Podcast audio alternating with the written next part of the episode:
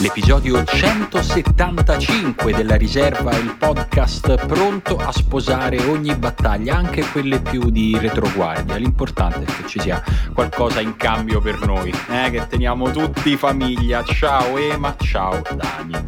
Ciao Simone, ma vogliamo mettere un limite tipo non, ehm, che ne so, non, non sponsorizziamo assassini? Sì, vabbè, dire, diciamo, non lo so, l'omicidio, il negazionismo, queste, sia climatico che dell'olocausto, insomma queste cose qua forse Sì, eviterei. Guarda, su quelle sì, perché ormai conviene, però già sugli assassini, cioè c'è gente che ce va a fare le conferenze dagli assassini, si prende i soldi. O- ovviamente non incriminati, diciamo, nel No. senso, finché le cose sono in bilico noi possiamo inserirci e Certo, certo. sposare una causa. Noi possiamo dire no, guarda, io ho un parere diverso dall'FBI, dalla CIA e dalla comunità internazionale, quindi io No. ci vado. Per Sì, dire, eh, non sen- parlo così, no. parlo per... Io cioè, ti sento troppo criptico, io invece invito l'Arabia Saudita che se ha desiderio che noi andiamo lì a parlare, Sì, noi non abbiamo nessun problema. Io dico pure che Emanuele entra in una valigia piccola. Questo Sì, ve lo dico per sì, eh, sì. così per prima. Cioè, io preparerei una- un trolley per Emanuele. sì, che Per comunque... Simone uno zaino di quelli da montagna, diciamo da quelli con i litri, si contano con i litri. Ok. E per me Un una- la custodia di un violoncello. Eh sì, tu sei un po' più alto, sì, si può tornare utile Esatto. per le gambe soprattutto. E tutti quei discorsi che noi abbiamo fatto sulle donne in passato, la parità, non li No, pensavamo no, veramente. Ma era Cioè, per sì. dire... Eh, dipende dal contesto, dipende da ogni paese ha la sua tradizione. Ma certo. Non è che eh, cioè, non è che possiamo pretendere di avere la verità in tasca. No, no, Esatto, come infatti, si dice. infatti eh, se, ne, se ne parla, se ne discute, poi si, si incassano i bonifici e uno in caso cambia opinione. Cioè, ma tutto alla luce del sole però ragazzi, eh, cioè nel senso è il 2021, ancora stiamo che ci dobbiamo nascondere, dobbiamo fare, dobbiamo dire, si fa tutto quanto, si fa un dibattito, si va, si parla e poi Esatto, ci, si, ci si esatto. confronta come ha fatto, se ci pensi, Massimiliano Allegri Gancio andando in tv a portare le sue idee esponendole in modo molto tranquillo e, e praticamente non se ne è più parlato già dal giorno dopo no, È No, esatto. Tra l'altro, noi- Noi ne abbiamo già parlato, cioè questo per, per chiarezza, non abbiamo niente contro Massimiliano Allegri, non No. vogliamo fare un processo. Gli abbiamo, gli abbiamo già dedicato una puntata, ma mh, dedicato è una parola bella, cioè per noi comunque Massimiliano Allegri è anzitutto uno dei migliori allenatori italiani eh, Ever di questi Io- anni. ma io, io guarda mi sbilancio dico Ever e lo dicono pure i crudi fatti Sì, io, boh, io ritengo che eh, abbiamo visto un po' po', cioè nel senso vorrei vederlo in una terza esperienza Va dopo bene, Milan e. Juve che sono quelle più vincenti. ci sta Ehm, però noi lo, lo stimiamo, mh, ci interessa tantissimo in realtà anche la sua figura pubblica, perché comunque è un allenatore, cioè noi li ascoltiamo gli allenatori sempre, eh, sia quelli diciamo minori, sia quelli, è la parte sua pure più bella, no? Quella anche eh, del dibattito televisivo quando c'è l'allenatore in studio. Eh, Ha un valore, ha un valore che riconoscono tutti e lo riconosciamo pure noi. allora intanto noi lo si ascolta quando si parla Esatto. No, dire. ma poi io tra l'altro vorrei sincer- cioè è un mio desiderio nella vita stare a, a parlare con Allegri di calcio, eh, ma non in un'intervista, al bar privatamente, cioè vorrei parlare con lui di calcio, è uno dei più grandi desideri della mia però vita. al bar al mare se, se posso Sì. scegliere Se posso scegliere andrei a, a parlare con Allegri al- ai Al gab- pescatori di Orbetello. Al gabbione forse. madonna che bello facciamo, facciamo Io prima- davanti a una frittura. E tra l'altro ho letto che l'Arabia Saudita paga 80.000 euro circa per una conferenza. Io quegli 80.000 euro li rigirerei direttamente a Max se vuole parlare con me di calcio. Posso dire che so pochi per fare una bella figura di merda. So Sì. comunque Sì, pochi. sì. No, pensavo E- per Allegri. Secondo me Allegri, cioè, 80.000 euro per una chiacchierata di calcio se li prende. Eh, mo- cioè, Sì, secondo me sì. Tutto Vabbè, d'altra parte, Eh. l'unica cosa forse di cui si potrebbe parlare co- con l'Arabia Saudita, forse è di calcio. Forse cioè, sì. nel senso. Forse- Comunque, noi ne abbiamo, abbiamo dedicato una puntata del eh, podcast, quello su Patreon, che ormai Esatto. insomma non facciamo neanche più la mantomima. Che cos'è Patreon? No, è Patreon, lo, lo sapete. C'è sempre il link comunque nella descrizione delle puntate, anche in questa che state ascoltando adesso. Se volete andate lì dove c'è il link, potete vedere che c'è un modo per sostenerci e per avere ancora di più delle nostre Esatto. voci. Casomai non E quindi la- l'abbiamo fatta anche stavolta in realtà, Sì. la, la pantomima, però era per dire che mh, un pochino ne parliamo pure adesso perché è il tema eh, della settimana, perché anche perché è la prima settimana in cui si giocano meno di 15 partite in 4 giorni e poi anche perché noi siamo democratici, quindi non è che vogliamo parlare solo alle persone ricche che ci possono sostenere, no?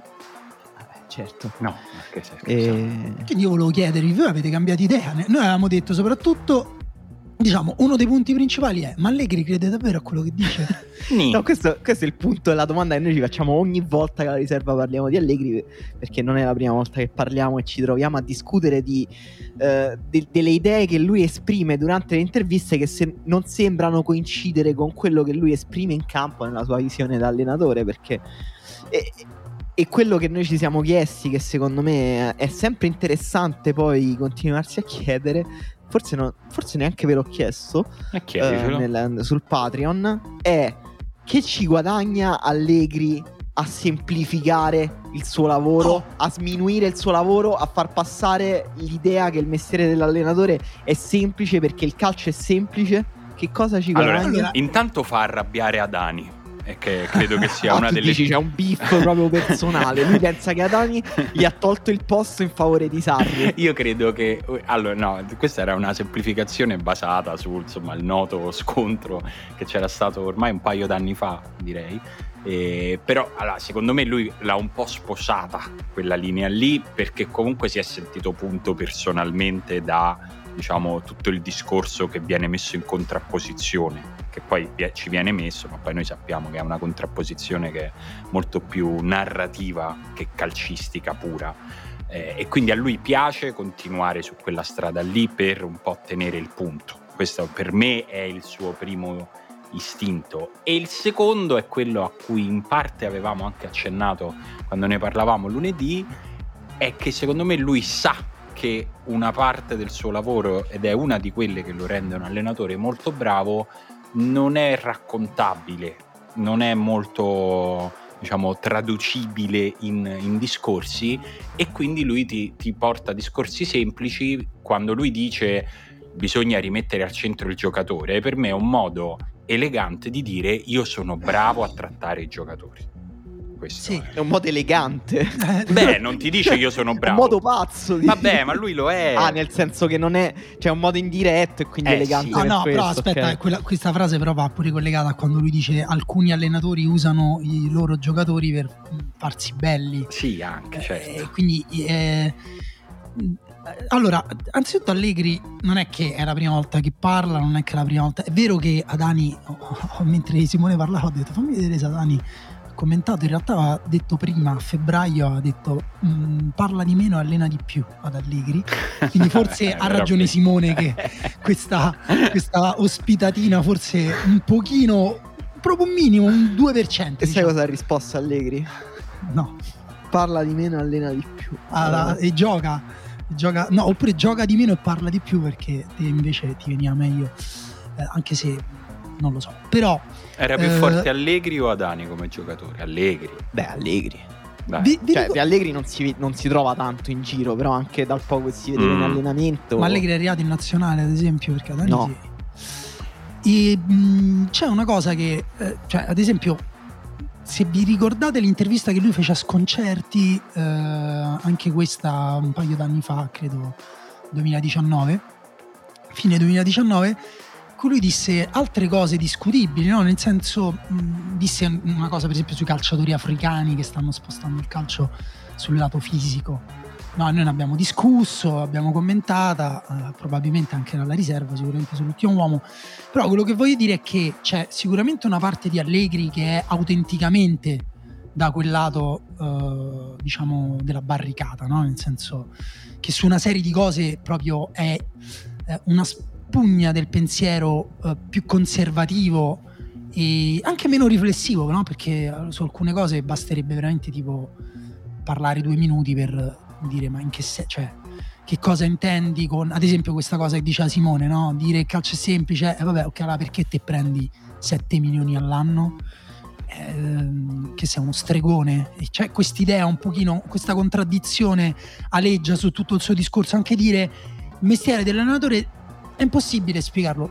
Sono in parte d'accordo. No, c'è una però... parte che è difficile da spiegare, un'altra è molto più spiegabile, che a lui okay, non gli va quello che fa lui negli ultimi anni è esclusivamente spiegare co- cosa sono gli allenatori veri e quelli farlocchi, no? Cioè la, crea questa polarizzazione, la, la, sta creando lui e la stanno creando altre persone che vogliono eh, additare altri allenatori. Cioè, non è che De, io non ho mai sentito De Zerbi parlare male di, una, di un altro allenatore. No, anzi, la settimana scorsa parlavamo di, del bel confronto che c'era stato uh, fra lui e Juric, di come insomma lui parlasse bene di un calcio molto diverso dal suo e di quanto lo rispettasse. E anche Juric parla, sì. parlava bene di De Zerbi. E invece, ad esempio, uh, avevamo detto questo. Nel, eh, gran riserva abbiamo detto che a, a De Zerbi sicuramente gli sono fischiate le orecchie quando eh, Allegri ha detto quelle cose sugli allenatori. Però ecco ci crede non ci crede? Secondo me in parte ci crede in parte no però ho una risposta alla domanda che faceva Emanuele cioè che ci guadagna?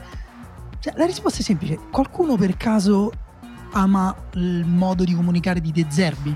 A parte noi che lo analizziamo, cioè mm. lo ascoltiamo, no, guarda, lo analizziamo. Non lo amo neanche io che apprezzo De Zerbi come allenatore, a me non esatto. piace neanche come comunica. A qualcuno piace la parte di Guardiola, quella più uh, concettuale, quella in cui spiega le cose, quella in cui uh, usiamo una parola che usano i detrattori, filosofeggia. Mm. No. Questo radical chic che filosofeggia. Mm? Esatto, per me è evidente che quello... Dal suo cioè attico che... di Manhattan. No, guarda, de... allena a Manchester, non può stare a Manhattan. Eh, no, forse è dottor Manhattan addirittura su Marte. esatto.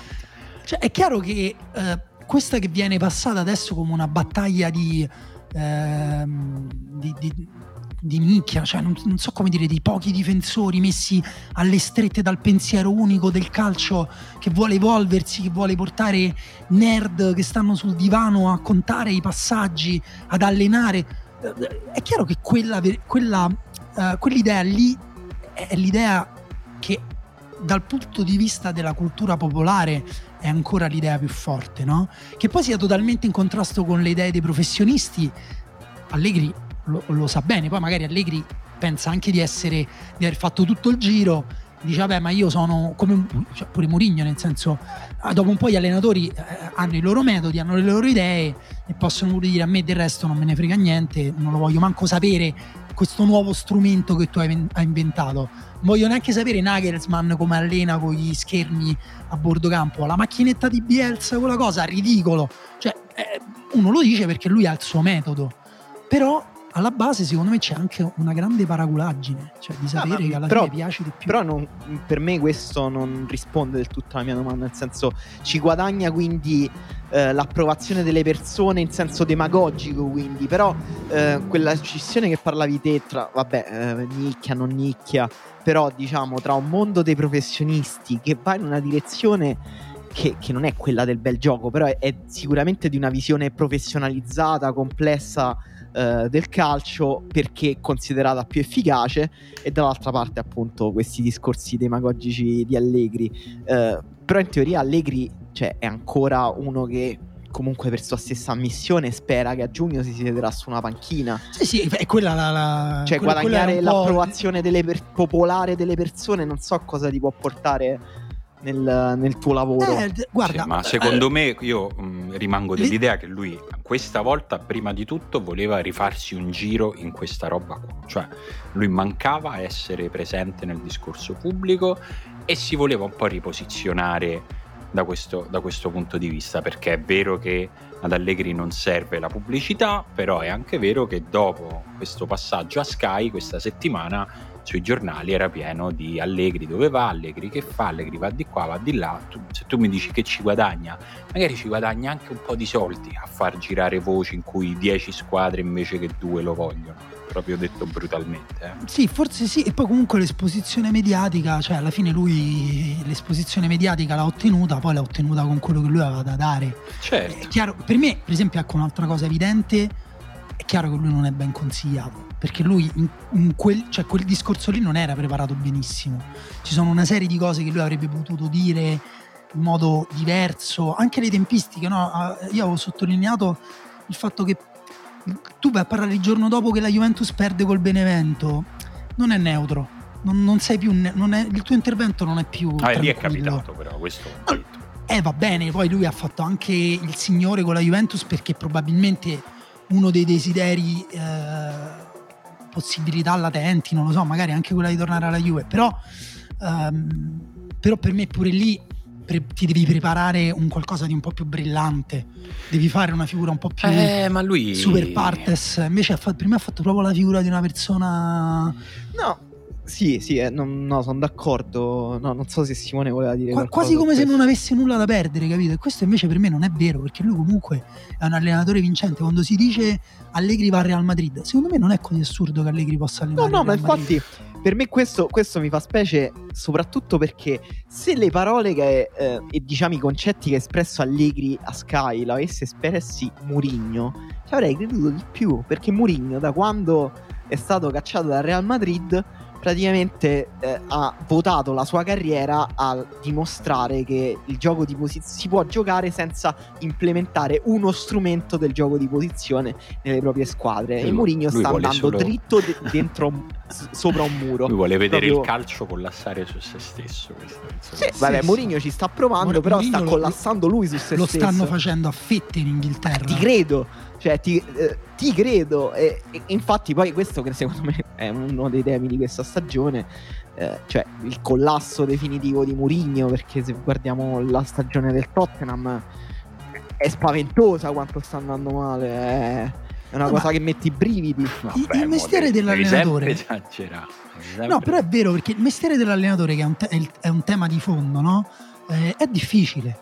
Eh, Se tu a un mo- certo punto smetti di aggiornarti, io ricordo di aver scritto una cosa su Mourinho eh, ai tempi del Chelsea, dopo l'esonero del Chelsea. Quando tra l'altro secondo me uno degli errori principali fu eh, tutta quella storia con Eva Carnero, la dottoressa del Chelsea, che lui aveva deciso di ergere a capo espiatorio di- de- del momento del Chelsea, vi ricordate tutta la storia. E secondo me quella cosa era poco da Mourinho, perché di solito Mourinho si trova pure dei nemici all'altezza, no? nel senso lo scontro con Guardiola alla fine cioè, ha portato i suoi frutti perché Guardiola era un bel villain o un eroe a cui fare il villain. Eva Carnero no, e ehm, anche mediaticamente. E poi a livello di gioco anche, no? quando lui ha iniziato a portare tutte le sue squadre come se fossero dei piccoli Davide contro dei grandi Golia. E questa cosa qua lui la fece con l'Atletico Madrid di Simeone, un anno in cui non era assolutamente detto che l'Atletico Madrid fosse superiore al suo Chelsea e andò malissimo. E la cosa strana è che poi l'ha fatta Simeone con l'Atletico Madrid quest'anno contro il Chelsea di Tuchel preparandola con conferenze stampa in cui sembrava che dovesse affrontare l'Olanda di Cruyff e, eh, e poi perdendo malissimo mettendo eh, linee- una linea difensiva a 6 nella propria area e veramente quella è stata una, abbastanza una bella lezione di calcio del Chelsea di Tuchel. Questo per dire che eh, anche in un anno buono di Simeone questo sta succedendo. Questo vuol dire che ti devi aggiornare, devi cambiare contesto, devi saper modulare. Se sbagli un momento, se sbagli una partita, se sbagli un torneo, la paghi. Eh, non si possono fare quei di- discorsi così generali per me. Il punto sbagliato è proprio questo: è proprio fare discorsi generali di questo tipo. In tutto E questo, su come Mourinho, si allena, su che cos'è il mestiere dell'allenatore. Mourinho Perché è rischia, un mestiere artigianale. rischia ancora di, di salvare la sua stagione, nel senso che tu, Emma, giustamente eri molto netto perché veniamo da un'eliminazione in Europa League che è stata pesantissima, è, stata, è stato giustamente, come dicevi tu, massacrato. Detto ciò, se a fine stagione Mourinho va in Champions e magari ci mette a fianco una Coppa di Lega, cose che, cosa che può fare, eh, il punto poi è decidere se ti piace come ci si arriva a queste cose. No, Però per non- il Tottenham a tornare in Champions League già sarebbe una- un, un traguardo Ah. importante. A parte che secondo me è mi espongo praticamente impossibile che il Tottenham si qualifichi in Champions League perché cioè ha davanti diciamo non metto il West a parte, a parte che il Liverpool secondo me alla fine eh, recupererà il Liverpool ha una partita in meno virtualmente davanti al Tottenham però Chelsea, Leicester, Manchester United Manchester City sono squadre nettamente superiori al Tottenham che ultimamente ha fatto qualche risultato perché aveva un calendario molto morbido ha proprio incontrato Fulham, Barley proprio le squadre in fondo alla sì. classifica la, squ- la partita un po' più tosta era quella con l'Arsenal che ha perso. Eh, dopodiché il Tottenham eh, adesso ha 23 punti dal Manchester City, chiuderà forse a 28-30 punti, ma ci stanno 30 punti tra la rosa del Manchester City e il Tottenham. Ah, per me non ce ne devono stare manco 10. Mm, beh, no, non sono d'accordo. Secondo me, no, no, com- come rosa. il Tottenham ha, Però ha non puoi prendere, sì, ma non puoi prendere il City diffusa. come se tu prendi il City come riferimento, allora cioè, il City ha 20 punti più del Chelsea. E il City ha. Il Chelsea ha cambiato allenatore. Sì, è però. una se... stagione molto travagliata. Cioè, una stagione di Premier League in cui tutti stanno andando male. Sì, eh, sì, in ma... cui Liverpool sta facendo dei record negativi a livello storico. No, ma il, pu- il, punto, tra l'altro, non è neanche, cioè, non è che eh, non è discutibile che la stagione del Tottenham sia un fallimento. Oltretutto, ha avuto anche un buon momento questo Tottenham. Ha avuto un momento in cui è arrivata. In, dire, non mi ricordo quante partite aveva vinto di seguito, non mi ricordo la posizione in classifica, se non sbaglio, forse addirittura al secondo posto.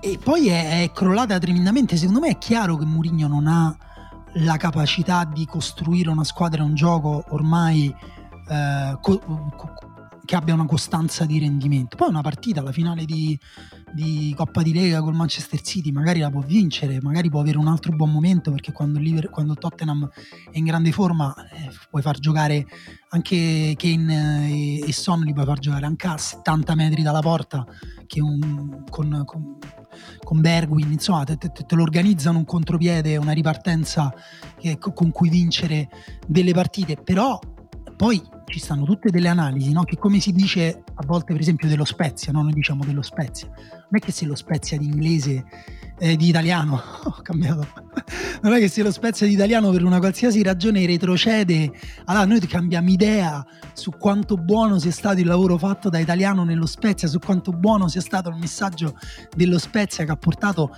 tre giocatori in nazionale, che, che, che, che ha messo in difficoltà le migliori squadre del campionato, perché poi magari con quella rosa lì comunque retrocede. Lo stesso discorso ha fatto col Tottenham, per me se vinci una partita con Manchester City non è che poi diventa tollerabile tutte le altre partite orribili che ha giocato in stagione, l'idea che non ci sia un gioco coerente um, che, che, comprende entrambe le fasi, ma, ma, anche quella difensiva secondo me non è più eccellente ormai il modo in cui difende il, eh, il Tottenham e Mourinho in generale, quindi non, um, perché già lo era prima, appunto già dal Chelsea secondo me.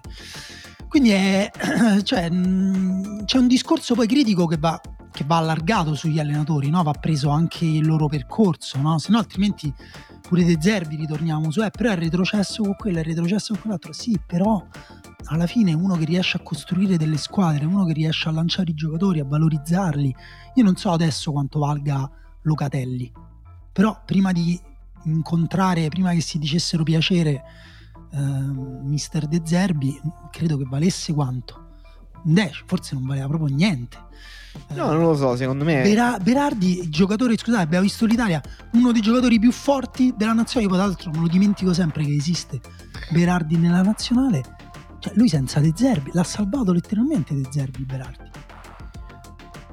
E non vale solo per loro, tra l'altro, vale per tanti giocatori passati per lui. Cioè, pure da queste cose qua contano. Sì, non vorrei neanche creare una, mm, come dire, contrapposizione fittizia fra mm, De Zerbi, Murigno, Allegri, Guardiola, perché effettivamente sono tutti, come dire, falsi conflitti. Uh, però ecco, era per riportare il discorso di Allegri, che Allegri come dicevamo anche all'inizio, fa un livello quasi teorico, nel senso lui se la prende con i teorici, però il primo teorico è lui perché eh, le, le, idee che esprime sono estremamente ideologiche e slegate da una realtà che è addirittura la sua realtà, cioè di come gioca lui, di come gioca Allegri, mentre Mourinho sì, è invece il manifesto esempio, pratico di quella cosa là. Quando ha parlato della difesa a zone a uomo, no? strano perché anche lì è un discorso complesso, però sembra quasi che lui sembrava quasi che lui fosse contro la difesa um, a zona. Sì. Non, non, non, sì. poi credo che quel passaggio lì si siano un po' corretti perché poi a un certo punto con Capello hanno parlato di marcature Uh, di prendere l'uomo in area di rigore, però anche lì, cioè, chi è che non prende l'uomo in area di rigore? Cioè, nel senso che quale allenatore dice no, anche sui cross rimani a zona, sui cross uh, palla in movimento. No, in realtà, vabbè, pure questo è un altro tema, capito, di, di, di cui discutere, no? La difesa in area di rigore anche sui piazzati a uomo a zona, non si può semplificare, non si può... anche quella è una cosa che rientra poi nel lavoro pratico dell'allenatore che di settimana in settimana eh, lavora con la squadra e che in più anche si crea, si costruisce e raccoglie strumenti sul suo percorso, anche a seconda degli allenatori che incontra e che gli fanno da, da maestro, no? Quindi anche questa è la cosa. Cioè, alcuni dicono: no, bisogna risalire alla tradizione italiana di Nero Rocco. Ma scusa, ma se quello ha imparato ad allenare con Gasperini, è ovvio che poi riproporrà delle idee di gioco di Gasperini. Eh, a meno che poi vada a fare un corso di formazione a Manchester. Che comunque sarebbe a quel punto meglio fare con Guardiola che col Solskjaer, cioè una volta che vai fino a là.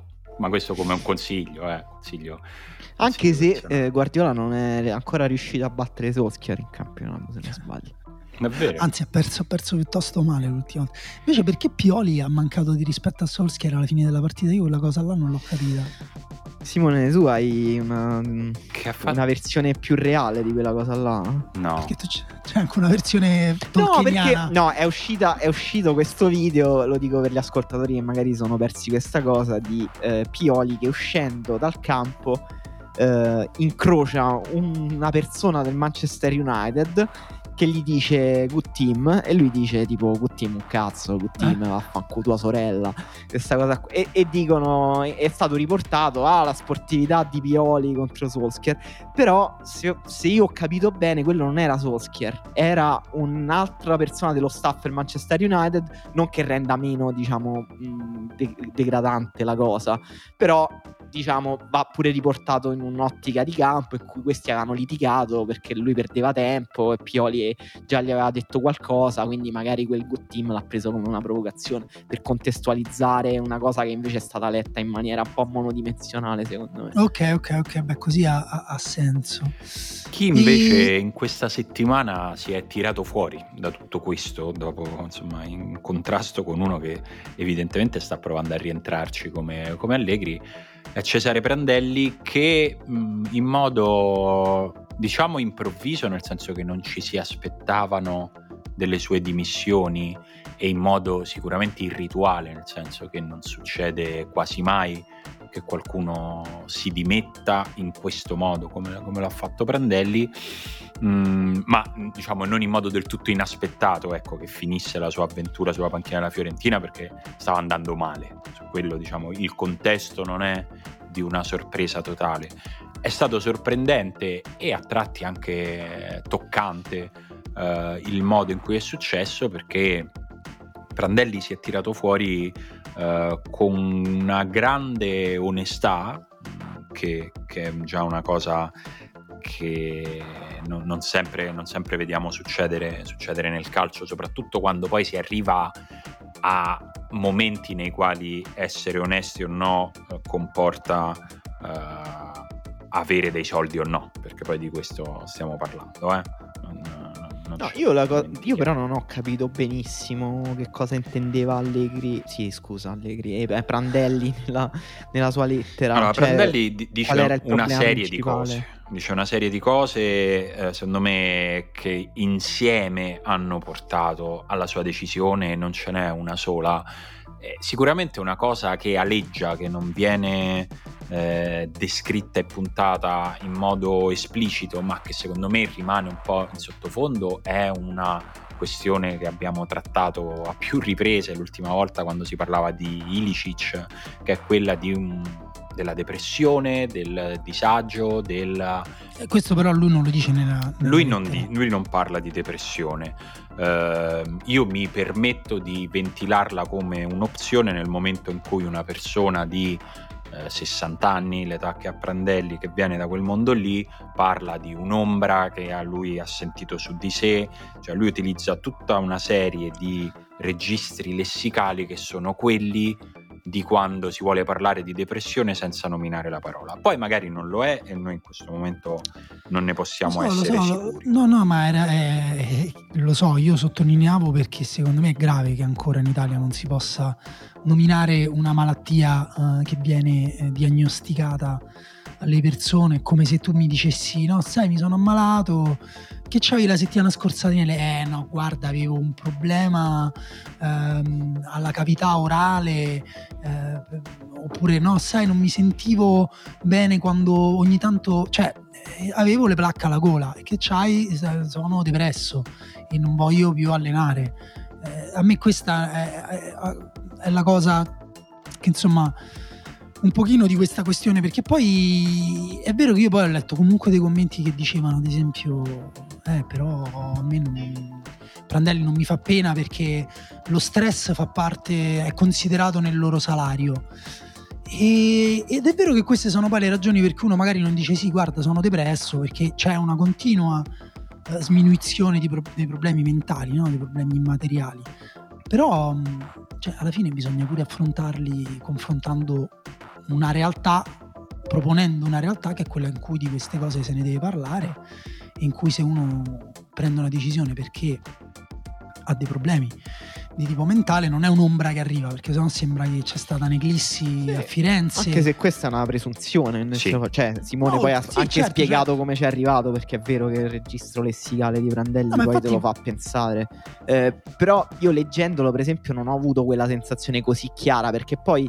cambia registro a un certo punto e nella seconda parte lui sembra proprio prendersela con qualcuno eh, proprio con qualcuno di concreto quindi eh, lì ho pensato anche che se ci fossero stati dei problemi personali come sembrava dall'inizio della lettera non, poi non avrebbe non sarebbe passato a parlare di uh, qualcuno che non so che, che ha creato che, di questo mondo del calcio in cui non si riconosce più. Che cosa voleva dire secondo voi quella cosa? Non lo so ha parlato pure della velocità no? questa velocità io quindi voglio smettere di fare le cose veloci. Non, non è chiaro. Non è chiaro e appunto per me se fosse stato un problema di tipo psicologico avrebbe dovuto dirlo. Nonostante ciò è vera la cosa che dice Simone, che eh, sembra aleggiare que- quest'idea e molti l'hanno presa così, tant'è vero che c'è stata da una parte appunto chi dice ah no, eh, doveva, cioè, non è stato un professionista, quello che è, e dall'altra invece chi dice beh no, grande rispetto per una persona che riesce a tirarsi indietro, che si mette nudo di fronte e no. Però noi stiamo sempre un po' in mezzo a, è diffi- comunicazione. È, è, molto difficile commentare questa cosa. Diciamo che noi non possiamo essere sicuri di che cosa lo abbia portato a, a trovarsi in questa situazione, ma la situazione invece è abbastanza chiara, cioè nel senso lui non si è più ritrovato capace di gestire la tensione, la pressione che fa parte del lavoro dell'allenatore. Su questo eh, non ci sono dubbi, anche insomma ascoltando chi un po' più vicino all'ambiente della Fiorentina, anche chi è un po' più amico di Prandelli, in questi giorni qualcuno ha scritto, ha detto a mezza bocca, senza mai tirare fuori cose personali, senza mancare di rispetto a Prandelli, ma di fatto lui si è trovato proprio in una difficoltà umana a gestire tutto questo, che è una cosa che secondo me non ne intacca la professionalità, nel senso che è una cosa che lui pensava di riuscire a gestire, poi ci si è trovato dentro e ha capito che non ci, che, che, che non ci sarebbe riuscito ad andare avanti e probabilmente in questa, cioè nell'alzare la, la, mano e dire io mi chiamo fuori, è vero che c'è anche un atto d'amore verso la Fiorentina, nel senso che magari se, la, se, questa cosa gli fosse successa, non lo so, in un esilio dorato da allenatore in qualche paese dove vanno a prendere i soldi, sarebbe arrivato a fine stagione, la squadra si sarebbe resa conto che qualcosa non andava nell'allenatore, sarebbe andata sempre peggio e lui avrebbe a fine stagione avrebbe detto vabbè non mi rinnovate il contratto. Evidentemente qui secondo me c'è A una voglia di ricominciare a respirare perché eh, chi, chiunque si, ci sia passato o dalla depressione o anche in generale da uno stato di forte ansia, di agitazione, vivere con eh, il, il, nodo alla gola, con la tachicardia, con i pensieri che ti schiacciano è un incubo e probabilmente possiamo immaginare che in una di queste situazioni Prandelli ci si sia ritrovato e ha detto basta. E in più abbia voluto dire, abbia pensato mi tiro fuori finché posso, questa decisione può ancora fare del bene a una squadra, a una società, a una piazza che Prandelli ama, su questo non è che ci sono, che ci sono dubbi. E per me, quindi, per tutta questa serie di motivi, è un'operazione, è un'operazione, insomma, quello che è successo me lo fa rispettare Prandelli. Dopodiché è chiaro che poi è un discorso che è un attimo che diventa demagogico perché ci si appiccicano un sacco di cose, perché eh, c'è chi comincia a dire, eh beh certo, se sei ricco te lo puoi permettere, insomma a me tutta quella parte lì già non mi interessa più. Eh, mi, mi, prendo il, nucleo di questa storia, che è un nucleo nel quale oh, mi dispiace umanamente per, per questa persona, ma ne apprezzo anche sinceramente la libertà, cioè nel senso è uno che ha fatto una scelta di, di libertà. Ecco. No, poi c'è anche l'ipotesi che lui abbia sentito che perdeva totalmente il contatto con la squadra e magari abbia pure paura di, come dire, di, un, di rischiare qualcosa di brutto con la Fiorentina. Vabbè, voi non lo state dicendo, però allora lo dico io. Eh, perché qua c'è un altro capitolo della saga dei vocali. No. Ah sì? WhatsApp, no. Ma tu c'è tutto un giro di vocali e io, arrivano... Io ce l'ho, cioè mi sono arrivati e mi, mi sono rifiutato anche solo di menzionarli, ma, ma perché mi, cioè, fa troppo ridere. Cioè, ce la fa. cioè, allora, fate conto che, non, che un nostro ascoltatore non lo sappia, cioè io. Che cosa dice questo vocale? Allora... Innanzitutto chi parla? Allora, parla uno che eh, cioè, un signore molto agitato, direi fiorentino, Ema? Sì, penso di sì. Cioè, non sembra... ho la sensibilità per riconoscere tutti gli accenti toscani. Vabbè, toscano, perché... molto toscano, sì. molto toscano che esprime tutta la sua toscanità. E mm, lui sostiene che alla base di tutto questo ci sia una relazione fra un io comunque cioè nel senso mi tutelo dal punto di vista legale perché secondo me queste cose non vanno manco riportate eh, fra un eh, un giocatore della squadra e un dirigente della squadra che Prandelli abbia scoperto questa cosa e sia rimasto così scioccato dal dire no, io in questo mondo non ci sto. È, col- è colpa della lobby LGBTQ? Esatto, probabilmente sì. Devo dire questo del, dell'ampio, ormai variegato filone dei vocali che sorgono quando c'è qualche problema in qualche Ma, squadra. Scusate, questo è letteralmente un vocale tipo come se io lo mando a Emanuele. Sì, sì, solo eh. che ti arriva con scritto sopra inoltrato molte volte. è incre- devo dire, per me è il più incredibile di tutti. Di perché, perché, è stata data Beh, no, una, aspetta. una credibilità sul, sul podio rimane, rimane, il nostro amico Bandidos perché comunque lui ha detto la verità.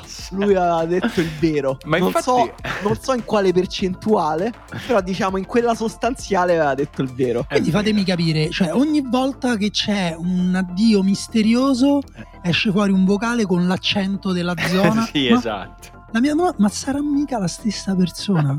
un grande imitatore. Beh, sarebbe. Il fiorello sarebbe... dei vocali WhatsApp. È tipo Luca Ravenna che fa tutti i vocali WhatsApp sul calcio di tutta Italia.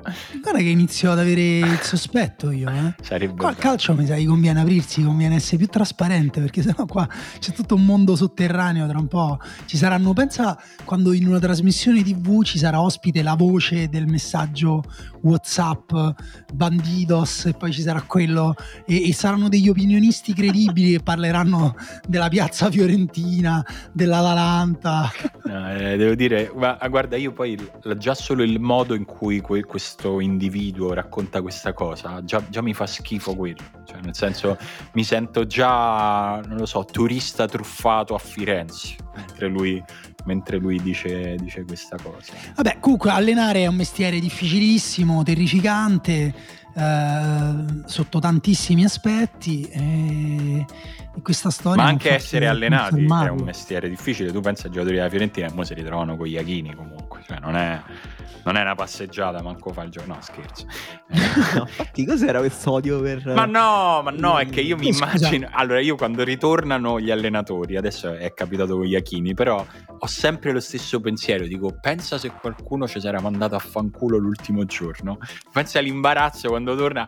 Ehi, ciao, mister grande. Sì, e, sì, e anche, e anche que- tutti quei discorsi che si fanno, no? Quando c'è un- una squadra che va male, un allenatore un po' in vita bilico e i tifosi di quella squadra dicono cambiamolo, ci vado io, tanto peggio di Iachini non può andare. Invece vanno fatto vedere che Eh, peggio, eh, può, sì, andare. peggio può andare. Si può giocare peggio di così perché comunque la Fiorentina Iachini non giocava, giocava male, ma non male quanto giocava la Fiorentina di Prandelli. Beh, vabbè, Prandelli poi aveva fatto pure un cambio, un, come dire, era tornato sulla difesa a 3 dopo, dopo poche partite disastrose con la difesa a 4.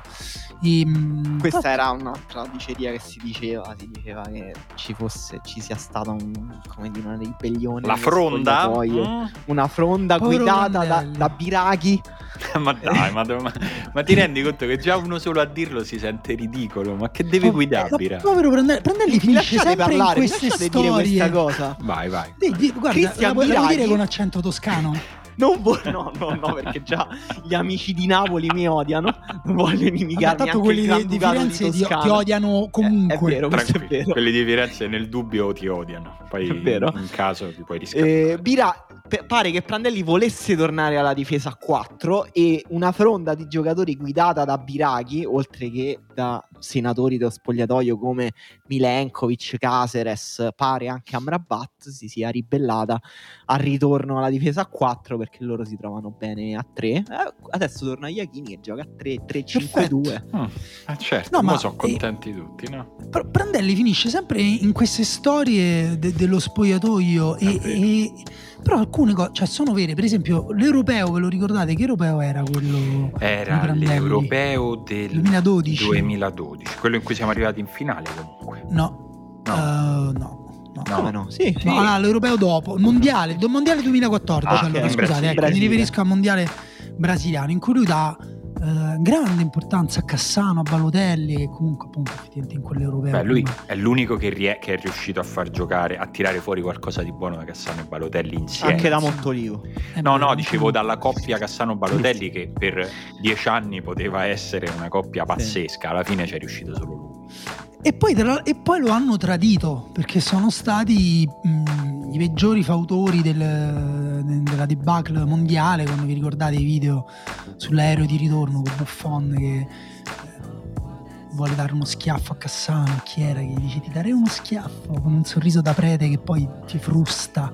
Allora, posso dire una cosa? Io ho, ho parlato con un Quei po' di preti come siamo persone. messi No, a no. livello legale? Ah, non, non lo so, ho parlato con un po' nel corso degli anni con un po' di persone che hanno partecipato a quella spedizione e io credo che tutte le persone sull'aereo potessero dare uno schiaffo a Balotelli. Questo va detto. No, sì, infatti, infatti pare che il tradimento sia, cioè a parte a livello calcistico, però pare che proprio il tradimento sia stato proprio eh, oggettivo, cioè nel senso hanno tolto la terra da sotto ai piedi al- all'allenatore che aveva dato fiducia. Tra l'altro Cassano nel 2014, che mi ricordo che quando lo convocò, cioè non era proprio come nel 2012, in cui comunque in- in quegli ultimi due anni lui si era ulteriormente sgretolato sotto il peso del suo stesso 2014 era, pensa, era il primo anno al Parma. Cassano? Dopo, sì, già passata tutta l'esperienza del Milan e quella dell'Inter.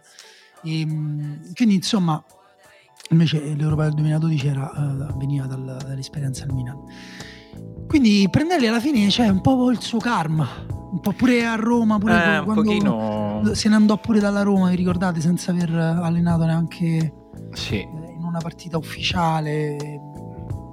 Lì non c'entra niente la squadra, c'entrano i problemi personali legati alla no, salute. anche se lì già c'erano stati comunque anche in pochi giorni grossi problemi di spogliatoio. Anche, insomma, è, è vero che un po' ci, ci si è ritrovato spesso in questa situazione. Chi invece sembra essere completamente a suo agio alla guida del gruppo che sta guidando adesso è Roberto Mancini che continua. Hai sentito che gancio fluido? Piaciuto? Bello. Bellissimo, Grazie. dovrebbe insegnarlo alle scuole di giornalismo. Guarda, Va bene, Sì. vado a fare Meglio di quello. Classi di gancio. Io ne stavo provando. Cioè, prima ho pensato, vabbè, adesso se rimaniamo a corto di ganci ne faccio uno con Milenkovic e la Serbia. Ah, madonna, complicato, carpiato. No, eh, però eh, adesso al di là del gancio, eh, è ve- il gancio del mancio, è vero che, che Mancini comunque sembra che faccia questa cosa da tutta la vita, cioè nel senso ormai fatico a immaginarlo in un altro ruolo, lui è il CT, è bravo a fare il CT, cioè è chiaro Sì, che eh, manca no- la prova, no? manca la competizione eh, che, che vedremo a giugno, insomma però per tutto quello che ha fatto fino adesso, il lavoro che ha fatto nelle qualificazioni, nella costruzione del gruppo, anche nel gioco della squadra, che sappiamo sempre quanto sia difficile esprimere un gioco per una nazionale perché è in contrasto con la nozione basilare della, della costruzione che è provarla tutti i giorni, no? E Mancini è bravo, cioè fino adesso è veramente bravo. E a me non smette di stupirmi questa cosa. Neanche cioè, a me, devo credo che zero persone prima che Mancini si sedesse su quella panchina pensassero, ma non tanto che andasse bene, perché comunque Mancini, diciamo, la figura, i contorni del CT ce l'ha del gestore, di uno abituato anche a gestire gruppi molto impegnativi dal punto di vista carismatico, umano, però che creasse una nazionale con un'identità così forte, così riconoscibile che l'Italia diventasse una delle nazionali eh, anche più piacevoli da vedere, credo non lo scommettesse nessuno. Ieri Opta ha fatto uscire questa statistica che non, ho, non so bene come prendere, che è quella che Mancini è l'unico CT imbattuto dopo 15 partite in nazionale italiana insieme a ehm, Enzo Berzot e Marcello Lippi. Sì, dobbiamo ricordare che Mancini quando ha preso l'Italia, l'Italia era quella di Ventura che non si è qualificata per eh, i mondiali russi, no, forse c'era stato l'interregno di Biagio subito dopo. Sì, partite. C'è stato di Biagio, Però sì. comunque insomma, viene dalla più grossa debacle, una delle più, due più grosse debacle della storia della nazionale italiana e mh, io mi ricordo che l'ho intervistato nel, maggio, nel marzo del eh, 2019 Mancini ehm, io non ho una grandissima idea per come aveva allenato il Manchester City non so se vi ricordate un pochino il Manchester City di Mancini però c'erano state alcune cose che mh, sono rimaste nella memoria tipo l'importanza gigantesca che aveva Yaya Touré in quella squadra no? che veniva cioè, che quasi una domanda che io volevo fare era riusciamo a naturalizzare Yaya Touré per quest'Italia? Perché tipo non riuscivo a immaginare come volesse far giocare Mancini in una squadra senza un giocatore alto due metri capace di portare palla per 60 metri con eh, avversari aggrappati alla sua schiena tipo dei minions. E invece lui disse che mh, lui si rendeva conto cioè proprio il calcio è cambiato e, ehm, e che per vincere con continuità bisogna eh, impostare una squadra che giochi anche bene. Lui aveva detto questa cosa nel 2019, oggi forse suonerebbe ancora più rivoluzionaria come cosa.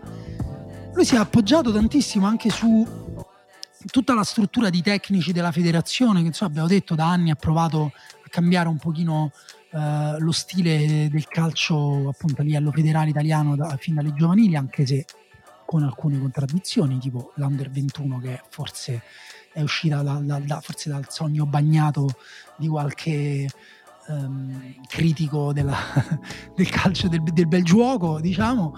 Non so se l'avete vista, però insomma 5-3-2 spinto, basso, contropiede. No, sinceramente non ho visto niente. Poi certo è il giocatore più forte del mondo nell'Under 21 che è Scamacca, quindi è normale pure che ci giochi. Però ehm, quindi insomma lui ha iniziato a cambiare un pochino anche proprio strumenti tecnici, al di là dei principi che comunque lui aveva eh, di calcio dominante, offensivo, eccetera, eccetera.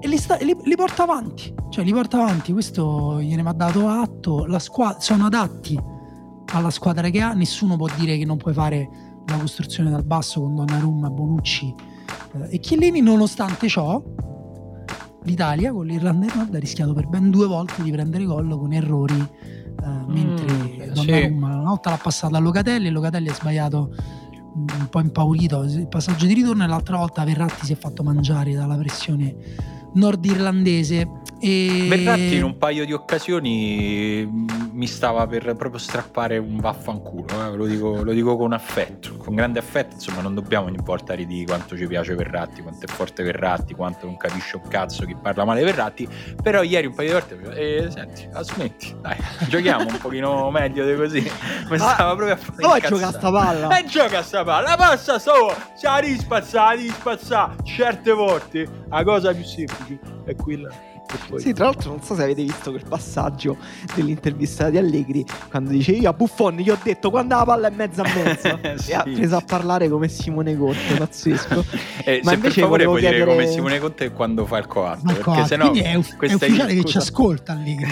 esatto. Ah, è chiaro. Esatto. Quindi forse ce l'ha con noi. No, comunque eh, diciamo che della partita di ieri la cosa positiva è sicuramente il risultato, i tre punti, perché qua bisogna raccogliere, perché io comunque i mondiali li vorrei giocare. Ecco, anche se saranno i mondiali meno democratici della storia dei mondiali e si svolgeranno in un luogo che vabbè, e comunque li vorrei giocare e comunque non è facilissimo nel senso che nel girone l'unica sicura di essere qualificata è la prima e noi dovremo giocarcela con la Svizzera. Quindi cominciamo a fare legna vinciamo le partite così poi magari non dobbiamo per forza vincere tutti e due gli scontri diretti Questa Sì, è, sì, è la importante. Svizzera tra l'altro veramente osso duro. è Eh, tosta, ha pareggiato con la Spagna, mh, credo nella partita precedente. eh, la Spagna ha, diciamo, ha pareggiato con la Grecia in questi giorni, eh, ieri. Ieri. E- Facendo il 79% di possesso Sì. palla, solo 9 tiri di cui due nell'azione. solo per fare arrabbiare Allegri hanno, fatto- hanno Sì. finito la partita e hanno detto stampa queste statistiche e che gliele mandiamo subito Scusa, Spagna con un solo giocatore del Real Madrid in campo e nessuno del Barcellona. che roba Eh sì. E, però la partita prima aveva vinto 6-0 con la Germania, non so se ricordate, la certo. fine del calcio tedesco, nel frattempo Love ha dato pure le dimissioni. E, E e nel frattempo la Germania ha battuto molto bene eh, l'Islanda 3-0.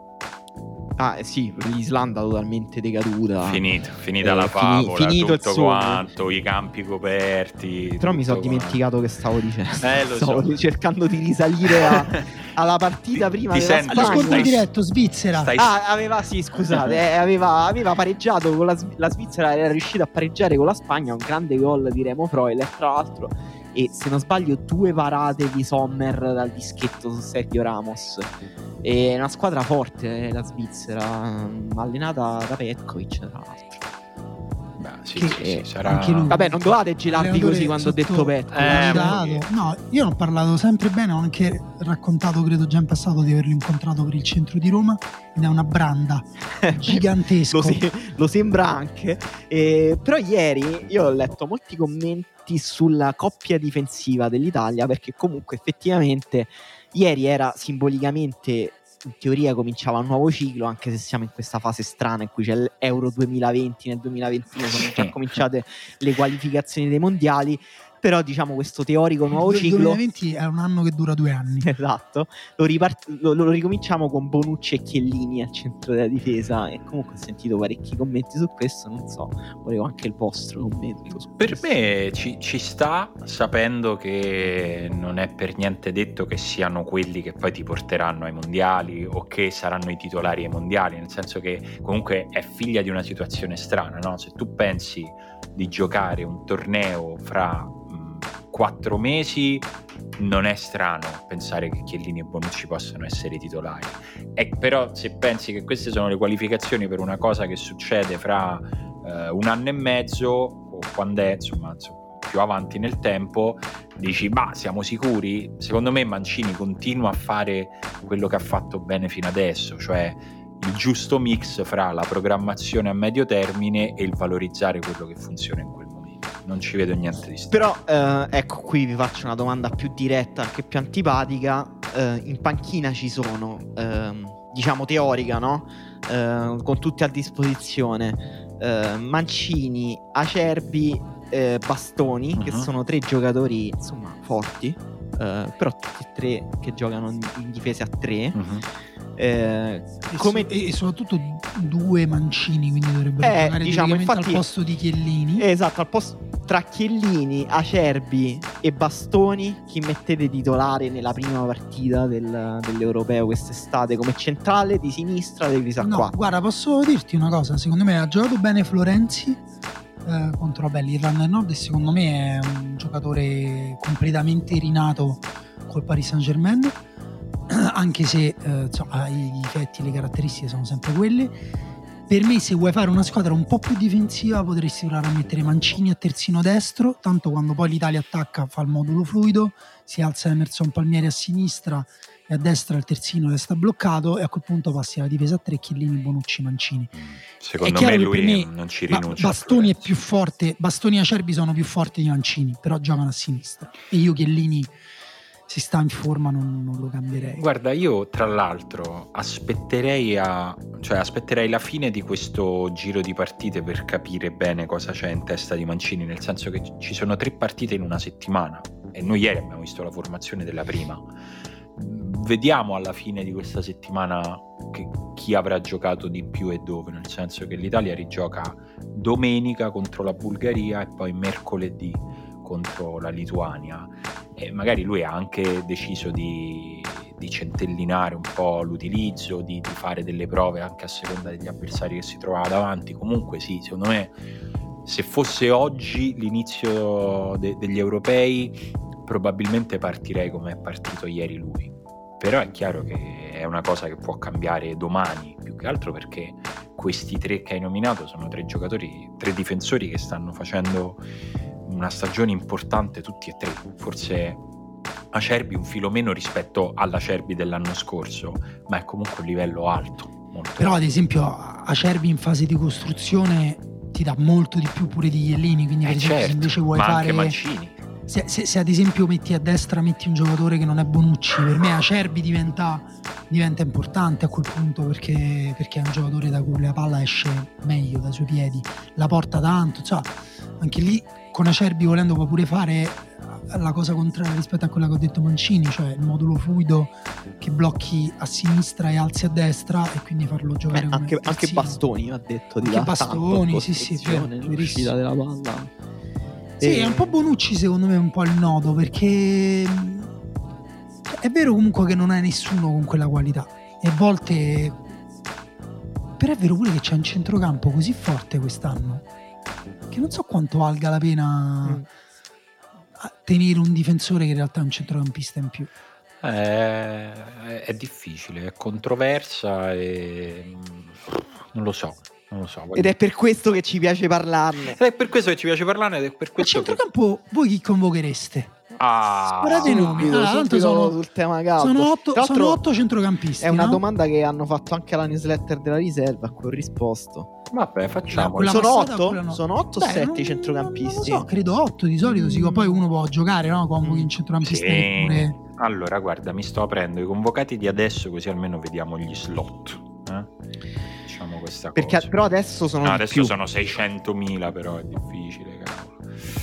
Eh, aspetta, eh. poi- Io, cre- io credo siano 8 difensori, Sono 8 23, attaccanti, sono 23 8 da di centrocampisti. Eh, allora, 3 portieri Mm. più 8 11 più 8 19 più 4 attaccanti. Però no, perché ci stanno gli esterni. Vabbè, i difensori no, effettivamente 8 difensori, ma che siamo? 6 difensori. Allora, diciamo che sono.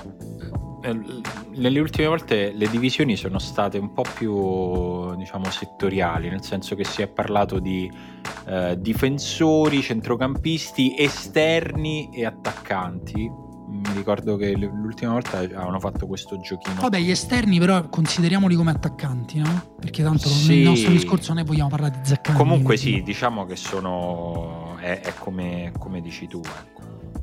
E, allora, portieri. Ah, ma tutta la convocazione, dai, facciamo no, tutto il fanta no. convocati. No, no, per me, Vabbè, per me vabbè, sì, non so se vogliamo farci proprio un'intera puntata Ma, ma sì, ce la faremo tanto quando, quando sarà ora. Vuoi fare solo i centrocampisti? Facciamo Io, io perché no, ma perché vi dicevo i centrocampisti? Perché ieri non c'era Giorginio, ha giocato Locatelli, eh, Emanuele ha scritto un articolo per cui Soriano ha delle qualità che non hanno altri eh, centrocampisti in rosa. Vabbè, chi sono i sicuri? Pellegrini. I sicuri sono Verratti, Giorginio, Giorginio. Barella. Barella è sicuro, no? Sì, Sì, eh, eh. eh, se ne- se- a meno che ti vuoi suicidare Esatto. tipo direi pure, Mishima, la direi prima- che questi tre sono i sicuri titolari. No. Eh. oppure, oppure non convochi Barella, metti in campo titolare la prima partita Lorenzo Pellegrini con una spada e fa Arachiri al fischio d'inizio della prima Vabbè, partita. oh, eh, senza- Però Verratti, Giorginio e Barella sono sicuri. Proprio sicuri e E probabilmente Locatelli titolari. pure. Locatelli è sicuro. No, Locatelli è sicuro, dai, Sì, sì, è, sì, è dai. più forte centro. ah, dai, No, ma poi come caratteristiche, cioè il play davanti alla difesa, lui ha già dimostrato di saperlo fare e serve comunque Diciamo che. Per tutti questi il criterio è se non, fanno, se non succedono disastri da Sì. qui alla fine, no? Cioè, nel senso con Sì. quella clausola clausola lì. E Pellegrini è sicuro? Sì, Se non lui, fa disastri, me, sì. No, per Sì, me no. secondo me è il me quinto, no. cioè diciamo Eh. l'ultimo sicuro, però ce lo metterei come sicuro. Per me... Secondo me, secondo me no, sinceramente.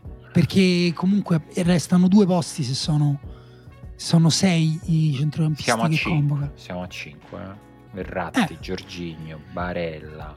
Sì, siamo a, ci- siamo a E poi- 5 così. E poi ci stanno Sensi, Zaniolo, Soriano. Ma Sensi, Ma, eh, Sensi ecco, per me non esiste. Sensi secondo me È no. fuori. Eh, Sensi però l- l'ultima partita... Allora, se arriviamo a 7, io faccio altri due nomi che sono Castrovilli e Soriano. Questi sono i miei 7. Eh, ci può stare, ci può stare. Eh, perché Castrovilli comunque è un talento che mi porterei perché poi è uno che porta benissimo palla eh, in corridoi centrali secondo me è interessante portarselo pure per usarlo dalla panchina e l'altro slot sono un po' indeciso tra Soriano e Pessina che comunque hanno caratteristiche simili sono giocatori un po' simili però porterei Soriano perché insomma ha fatto 9 gol 5 assist Scusa, quindi ha esperienza Tu porteresti Pellegrini? Pellegrini, Locatelli, Barella, Verratti, Giorginio, Castrovilli e Soriano. 7 per 7 però. 7. 7 7 per tre ruoli però è troppo. troppo? Eh sì. Beh, però... Due per beh. ruolo ne porti. Beh, ma sono ruoli liquidi. Appunto, quindi sicuramente cioè, non- No, 7, 7 per me ci vanno, dai, 7 centrocampisti. Perché tu porteresti No, 6 forse centrocampisti, porti Pellegrini, a parte Pellegrini ha giocato anche sulla linea più alta, quindi magari Pellegrini lo consideri attaccato. Io porterei 6 centrocampisti proprio di ruolo e io non porterei Pellegrini, io porterei Soriano e Sensi se sta Vabbè, bene. l'antiromanismo di questo No, podcast. Madonna, è incredibile. incredibile. Ci vuole, ci vuole allora, all'europeo ci vuole gente ordinata, va bene? Mm. Beh, allora, allora fuori Florenzi Gente subito. che metta a posto Ma la scherzi, ma stanza. Florenzi è diventato uno scienziato. Che cosa? Flo- Florenzi è titolare, sarà titolare fisso di questa squadra. Fatevene una ragione voi che lo odiate, eh? pezzi di merda. Ehm, Come sta andando il vostro fantacalcio? bene, beh, non so di che parli. Ho detto mai- te l'altra No, no, no. Ah, scusa, era Kurzawa. Era Kurzawa o Kerer. insomma, mai, mai Comunque, fatto nomi.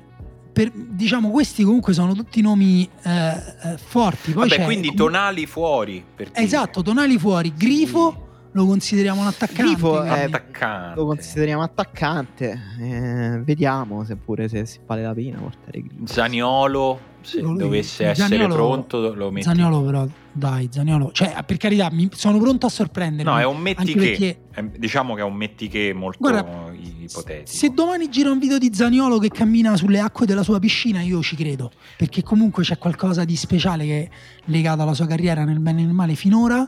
Eh, però, diciamo, terra-terra, materialismo, secondo me, è- mh, comunque Zaniolo non può essere pronto in tempo per gli europei. No, credo di no. Era il, il discorso, il discorso era metti che fosse pronto, devi togliere ancora un altro posto o fra i centrocampisti o fra gli attaccanti. Diventa ancora più.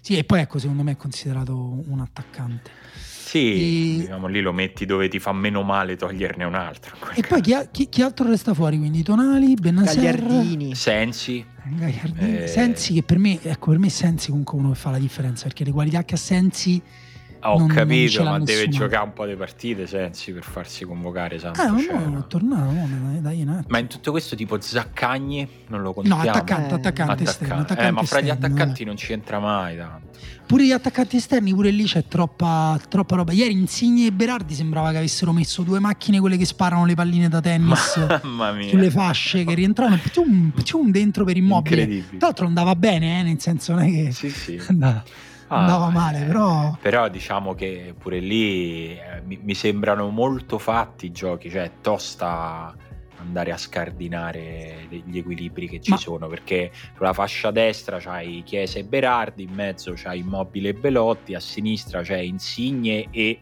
forse lì si gioca qualcosa di più, però... Sì, m- o Zaccagni e Sharawi. Eh, No. Sharawi. Eh, tu dici Però- il Sharawi, Però tendenzialmente sì, cioè è un E giocatore ci- che è stato nel È giro, vero, è vero, ha ha giocato. continuato a convocare. Eh, ha continuato a convocarlo, ha segnato in nazionale anche quando non, non- non stava giocando. E poi pure lì c'è tutta una galassia che eh, eh, che, che, che sta a un passo da, c'è Bernardeschi, c'è, c'è Ken, c'è Caputo. Bernardeschi lo consideriamo un terzino ormai, giusto? eh, ma non lo so se lui lo considera, se lo considera così, però insomma, c'è, c'è, c'è, c'è- Orsolini. No, dai, Orsolini, Mm. siamo seri. L'ultima, la partita No, prima è no, convocato. non lo voglio, non lo voglio, Non lo- non basta, cioè, abbiamo troppi giocatori più forti, Orsolini non lo voglio. Bene. Okaka, Eh, Lasagna, eh, vabbè, capito però. davanti dico. C'è eh, Moise, c'è. Moise, Moise. C'è Romagn- Ro- Ah, è vero, infatti Kin Ah, Moise Kean, è vero, è Eh, vero. ragazzi, è l'unico davvero... du- cioè, nel senso, io me lo porterei sempre. eh sì, Sempre. Però è vero che se lo porti devi rinunciare a uno tra Belotti e Immobile. Comunque. Sì. E Ciccio Caputo? Sarebbe strano. No. Eh, Ciccio Caputo è andato Non ormai, ce la lo fa. convoca, dai, non basta. ce la fa. È inutile, io non voglio più illudermi. Cioè, vorrei titolare Caputo, però non voglio E più se, e illudermi. se Scamacca fa 15 gol da qui a fine stagione? Beh, Eh, lui un Mancini lo ha detto, cioè Mancini in conferenza stampa ha detto le scelte sono fatte, ho un- due o tre eh, diciamo slot sui quali sto ragionando. Uno vi dico solo che è morto tatuato. Dopodiché Però bisogna vedere se ruba il posto a destra. esatto, uno è De Mamma mia, è Fidene. vero, c'è pure destro. No, lui ha detto dopodiché io nel mio lavoro non posso non vedere se uno fa eh, gli sfracelli negli ultimi tre mesi prima delle convocazioni, quindi eh, vediamo. vediamo. No, il, nostro Schillaci. Destro, de- destro, guarda, questo è l'europeo di destro. No, vi prego, veramente. Mi, mette un malumore sta cosa. Pensa se convoca destro, non deve mai giocare terzo attaccante, convocato tipo per portare le cose. Prima della prima partita immobile un piccolo fastidio al ginocchio. Inizia Belotti, gioca, gli si stira, entra a destro, doppietta. No, no, ragazzi. E non esce più. È Moise Keane quello lì. No. Ragazzi, Eh, Keane quest'anno ha segnato 17 No, gol no, ma eh, infatti. Vabbè, ho capito. Stiamo facendo finta capito. di niente su Maisekin, però eh, no, vo- volevo chiedervi due cose pure sull'Under 21, perché comunque questa cosa che gli europei si giocano a marzo li sta un po', diciamo, eh, togliendo importanza, Mm. però comunque l'Europei Under 21 è un tipo di competizioni su cui noi siamo sempre piuttosto gasati. Eh, invece c'è una disaffezione che forse è legata pure al fatto che questa Under 21 non sembra essere proprio eccezionale. nostra Mm. per usare un eufemismo. E mm, non so se voi avete visto la partita con la Repubblica Ceca, No. però effettivamente quello che dice anche Daniele, ma al di là dei gusti, però è proprio strano che una na- la nazionale A gioca un calcio e la nazionale under 21 gioca proprio un calcio che è diametralmente opposto. Cioè, non, non- non capisco proprio il senso di questa cosa. Cioè, non, non dico che dobbiamo fare come il Barcellona che da quando hanno sette anni devono giocare nello stesso sistema, il 4-3-3 di Mancini. No, però, però- manco, manco dobbiamo fare cioè, il 5-3-2 di Nicolato e il 4-3-3 di Mancini. Sono due sport diversi proprio. Allora, l'idea della federazione era un po' quella. Non è che quella è il Barcellona, cioè tutte le nazionali che hanno cambiato ultimamente eh, dopo grandi successi, parti dal Belgio, la Germania, l'Inghilterra, cioè noi sottovalutiamo quanto l'Inghilterra è cambiata negli ultimi anni. eh, l'hanno fatto appunto partendo da insuccessi e dirigendosi con calma, con eh, saggezza verso i principi del gioco di posizione, gioco offensivo, pressing, eh, gegenpressing, eh, eccetera, eccetera, Mm, partendo anche dalle, dalle primavere. L'Italia lo ha fatto, però in Italia c'è anche un discorso politico eh, per cui eh, gli allenatori si fanno strada con il coltello tra i denti all'interno dell'organigramma federe- federale. Eh, L'allenatore dell'Under 21, Nicolato, è l'allenatore, vi ricordo che quando allenava l'Under precedente, non mi ricordo qual era, che ha ottenuto un buon risultato, eh, diceva che faceva vedere Sparta prima delle partite ai suoi giovani giocatori. Eh, mo, sarà una cazzata perché per carità poi fagli vedere il film che te pare, fagli vedere colazione da Tiffany, magari Pazzesco. non lo so. mi, mi caserebbe molto guardare colazione da Tiffany. Però diciamo che se metto insieme Sparta a poi il modo in cui vedo giocare la sua Under 21 dico ok, vabbè Nicolato No, poi per me pure la, la critica si fa che ehm, diciamo non ha un grande materiale, una, prima- una materia prima a disposizione, però è vero pure che stiamo a livello di under 21, non è che puoi fare eh, Sì, non è che giocasse contro Nedved, Cioè Eh, eh, esatto. giocava contro Sadelfiek, Bu- Bucia, Bucia, Karabec. Sadilek, Karabez. No, anche Cioè, non è perché- che appena, che appena non hai Giorgini e Verratti devi fare il 3-5-2. No. Tra l'altro, cioè, la cosa che ti dimostra è che la- più o meno con la stessa squadra eh, che ha Mancini, comunque noi giocavamo 3-5-2 tre in fase anni fa. offensiva, no, ma poi in fase offensiva noi giochiamo ancora con la difesa a 3. Comunque in tutto, difesa questo, in tutto questo domani deve giocare contro la Spagna. Eh, Eh. brutto. Do- domani sono Brutta cosa. Brutta cosa. Mi sento di, di poterlo dire. Spagna nella quale sta finalmente esplodendo il talento Gonzaletto. di Gonzalito Villar. Vabbè, ti credo, gioca con gente che ha 4 anni di meno. Incredibile. Eh, ma scusa, eh, però pure questa lì. Vabbè, la Spagna ha, gran- ha giocatori interessantissimi. Vabbè, da Brian Diaz, che i tifosi del Milan, insomma, magari stanno già seguendo. A Cucurella, un mio grande vecchio pallino. Ricky Puig. E Cuenca, Puig, eh, che però Ma non- Puig gioca? non gioca. no. E non No, ha è giocato la prima, forse, forse gioca domani, se non ricordo male. Non sono sicuro. Comunque però. interessante, però non so se vogliamo fare. Quanto è passato? Quanto è passato? Tre ore? Quanto è lunga sta puntata? Questa puntata forse è anche ora di iniziare a pensare di chiuderla. Allora, non, non- non so se vi va però di fare prima una spolverata, così tipo il parmigiano quando è pronta la pasta al burro, che è l'unica pasta che io cucino. Eh, spolverata di parmigiano prima con un paio di cose di quelle che sono successe da queste nazionali, compresa l'Under 21, perché nella Spagna, ad esempio, non gioca eh, con l'Under 21 un giocatore eh, secondo me molto figo, molto eccezionale, di cui si parlerà forse tra un po', che è Brian Gill o Gill. eh, Hill, non so come, come dicono Vogliamo gli sentire al volo Daniele. Morrone? Lo, chiamo? No. Ma Daniele Morrone ti dà la pronuncia russa. Ah, è Eh, vero. ho ormai scoperto fa come cosa. pare. Comunque, Brian Gill, ala creativa pazzesca del 2001 che gioca nell'Eibar in prestito dal Siviglia. Tutti i numeri, tunnel, incredibile, un piede mancino, raffinatissimo, una faccia da Bayside School, e... però invece un passato povero, molto interessante, che è entrato con la nazionale maggiore, quindi già, già convocato in nazionale maggiore, manca la minore, però secondo me questa, questa prima tornata di partite di nazionali hanno un grande protagonista che è, la- che è il centravanti. Oh, di- dici dei centravanti che mm, insomma hanno segnato, hanno fatto Se tu mi dici chi è il centravanti, io ti dico guardati la Turchia di Baruch, eh, il Maz Baruch, Burak. Burak, sparato a caso, scusatemi ascoltatori turchi. La Serbia di Mitrovic, che è diventato il giocatore top scorer all time della nazionale serba, non segnava da settembre in campionato, è stato convocato da Dragan Stojkovic, criticato per aver convocato Mitrovic, eh, lo ha messo in campo nel secondo tempo, stavano sotto di un gol, hanno vinto, doppietta di Mitrovic, primo gol pazzesco, pallonetto tottiano da tre quarti di campo, veramente ridicolo, secondo gol di testa pure molto bello, Piontek, segnato due gol Piontek, Slimani, segnato due gol Slimani contro lo Zambia, Mazza, Fortissimo. e Kaldic, che poi è un... no, è Kaladic, come quell'altro, dillo di Kalazic, ecco. Che invece è un pallino di Emanuele Vecchio dell'Austria. Sì, mm, vecchio, vecchio pallino. Vecchio pallino nel senso che tu lo è segui giovane, ha 24 16 anni, anni, molto esatto. forte, sembra Geco, è alto due metri, è molto forte. Molto ha tecnico. segnato una doppietta. E poi ci sono state anche partite incredibili tipo eh, Macedonia-Romania in cui hanno segnato eh, 4 gol credo in 6 minuti, tipo dall'ottantesimo all'ottantasesimo hanno segnato 4 gol, alla fine la Romania ha vinto 3-2, ha segnato Mihaila un gol pazzesco da 30 metri a giro da fuori. Quindi non era solo forte contro la Roma. Mm, per ora forte solo con la Roma nei club e In nazionale sempre. in nazionale invece sempre.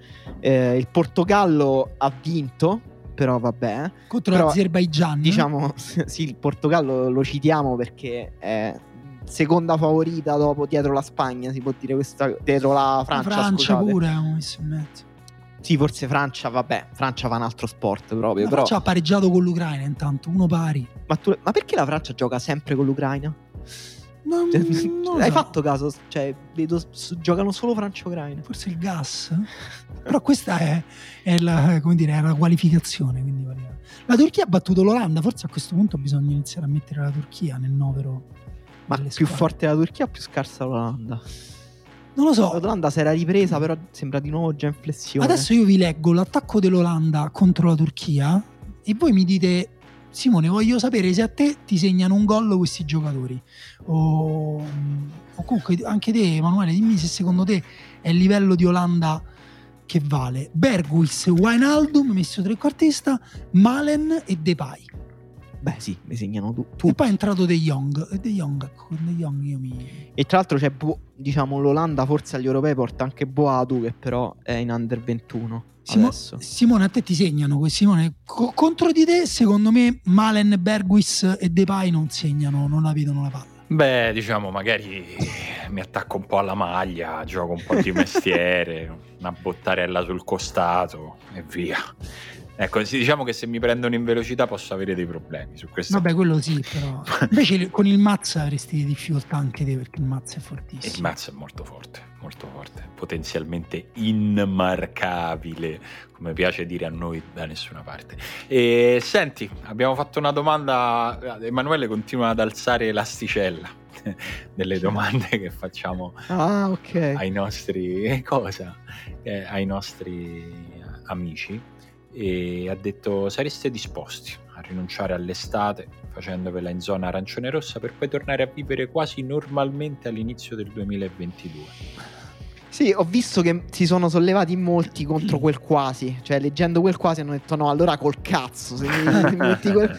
No, però volevo ricordarvi che non è che tor- cioè, non- questa cosa che torneremo a vivere come prima della pandemia. No, non esiste. non esclusa. succederà È esclusa. succederà Eh, dovrete comunque mettere le mascherine. Le discoteche probabilmente non riapriranno. Se riapriranno, tutti i DJ avranno cambiato mestiere. Quindi quella cosa lì non Ci esisterà saranno più. DJ Il scarsissimi. clubbing non esisterà più, è morto. Musica Basta. di merda, si sente male con tutti i cavi arrugginiti. Eh, ci sarà la distanza di sicurezza. Vabbè, insomma, ma non- lì una volta che siamo tutti vaccinati, tutti i tamponi rapidi all'ingresso e poi dentro quello che succede succede, dai. diciamo quasi normalmente. Tu Quasi immaginati normalmente. i nuovi buttafuori che non dovranno più fare le cose che facevano una volta, tipo, eh, senti, però mi fai mettere una cravatta a sti ragazzi, per favore, me li fai entrare un pochino andavi a un filo più parlare, sistematico. che, Guarda, parono tu scappati di casa questi. Ma questi sono Chi reminiscenze, era, chi era il but- cioè, quale discoteca ti Mm. faceva mettere la cravatta? reminiscenze de- Del dell'adolescenza. Di quando si provava a entrare in locali nei quali evidentemente non bisognava entrare, cioè mi ricordo queste cose. Ah, i ragazzi mi gli fai mettere una cravatta perché sennò francamente poi non venite che pare un campo de fave, se venite solo maschi non ve posso fare entrare. Venite accompagnati, trovate qualcuno qua fuori, fate finta di fare una coppia. E adesso mi immagino, mi immagino questa cosa uguale, identica, fatta dalla stessa persona, ma col tampone. Che fa, ragazzi, allora vi mettete qui, abbassi solo sul naso, facciamo di corsa 5 secondi per uno, non mi venite con le mucose asciutte, se no non possiamo fare il tampone. E dai, raga, e stiamo a lavorare qua, però. eh. Uguale, uguale, identico, però questo nel mondo post pandemico. Sì, io ho letto anche troppo poco entusiasmo per questo raccoon eh, romantico con un mazzo di fiori in mano. Molto bello. E- evidentemente si è un po' inaridito il nostro cuore, però lo capisco. Lo capisco. È veramente tenerissimo. È uno- Metto eh, tutti i commenti. Tutti i commenti. Vai. Eh, Come al solito e partiremo comincio un- da Laura. Sì, incredibile. C'è dallo stesso Eh. Laura si è appena trasferita in una nuova città, in un nuovo paese, eh, ma non ti eri trasferita già l'anno scorso? Ma fatti Laura? affari tua. Non ma sta che in sei- Germania, Ma che scusa. cosa sei? Forse L'autorità appena, su- appena l'anno prima scorso. Forse si è di nuovo Ma ritrasferita. lasciala in pace. Ma che Eh, stai lì a cercando fatta- di ricostruire una storia dei È a- nostri è a- ascoltatori. È a Colonia. Se mi venisse tolta la possibilità di conoscerla e viverla d'estate, probabilmente impazzirei. Spero che le vaccinazioni qui procedano bene e che possano riaprire gli stati con l'inizio della nuova stagione perché lo stadio del Colonia è incredibilmente vicino e dove lavoro e sarebbe un vero peccato Comunque non tu a- avresti dovuto fare una domanda diversa per capire, secondo me, lo, lo spirito dei nostri ascoltatori, che era saresti disposti a vaccinare in maniera forzata le persone che non vogliono vaccinarsi per tornare a settembre? Beh, credo che Ma la io- risposta essere una sarebbe ovvia. Rispe- eh, Eh. ma dai. Eh, io non lo so però che rispondi. Secondo Tu me- risponderesti. Ma certo. Ma certo che sì. Ma, cioè, in maniera coatta. ma tutti, subito. ma mentre dormite, ma ve lo vengo a fare io. Ma, proprio- Ma non perché sia la cosa ideale da fare, nel senso non è il mio mondo ideale quello in cui le vaccine Ragazzi, la gente, però cioè, il mondo ideale è finito da un po'. 400 morti al Eh, giorno, sì. insomma, eh. Guarda, io stamattina mi, mi è, mi è venuta letteralmente il- mi è venuta la gastrite, il mal di stomaco a leggere due articoli su infermieri e medici che si rifiutano di vaccinarsi. Stavo per tirare mia figlia contro la TV, poi ho detto non è colpa sua, quindi intanto la bambina la lasci lì, poverina. E è- veramente mi esplode il cervello, è inconcepibile, non ammetto nessun tipo di deroga, nessun tipo di ma sì, ma allora ti dimetti, non ti prendi lo stipendio da infermiere, da medico e poi fai il cazzo che ti pare, ammesso che te lo facciamo fare. Comunque, Ti apri un podcast Ah, negazionista un sul podcast, parla virus. delle tue Esatto, poi ti stronzate alle elezioni, vinci, podcast. diventi presidente della Repubblica e, e- e- e- fai fare il, il comeback ai vaccini. Fai inventare una cosa che te lo tira fuori dal corpo. il devaccinatore. esatto. Esatto. Allora, E va- in, in due mesi siamo tutti nudi a, a gridare che il virus è la benedizione di Dio e che ci sta lavando Esatto. lo spirito. i sopravvissuti sono gli eletti del Signore. No, ma poi tu pensa, la gente comincia a morire di varicella, di morbillo, perché una volta che togli, Però togli tutti so- i vaccini. Chi sopravvive può entrare nelle case vuote dei morti. Mm, vabbè. Che comunque Paolo. sai, dopo un po' ti rompi i Bello. coglioni. Bel film di Jim Jarmusch questo. Paolo, e ci sono, ci sono agenti immobiliari che portano, quello è morto da appena da una settimana. Ah, ma questa è È un'occasione. un'occasione, ma, ma non l'hanno ancora portato via. Vabbè, ma lei non ci faccia caso.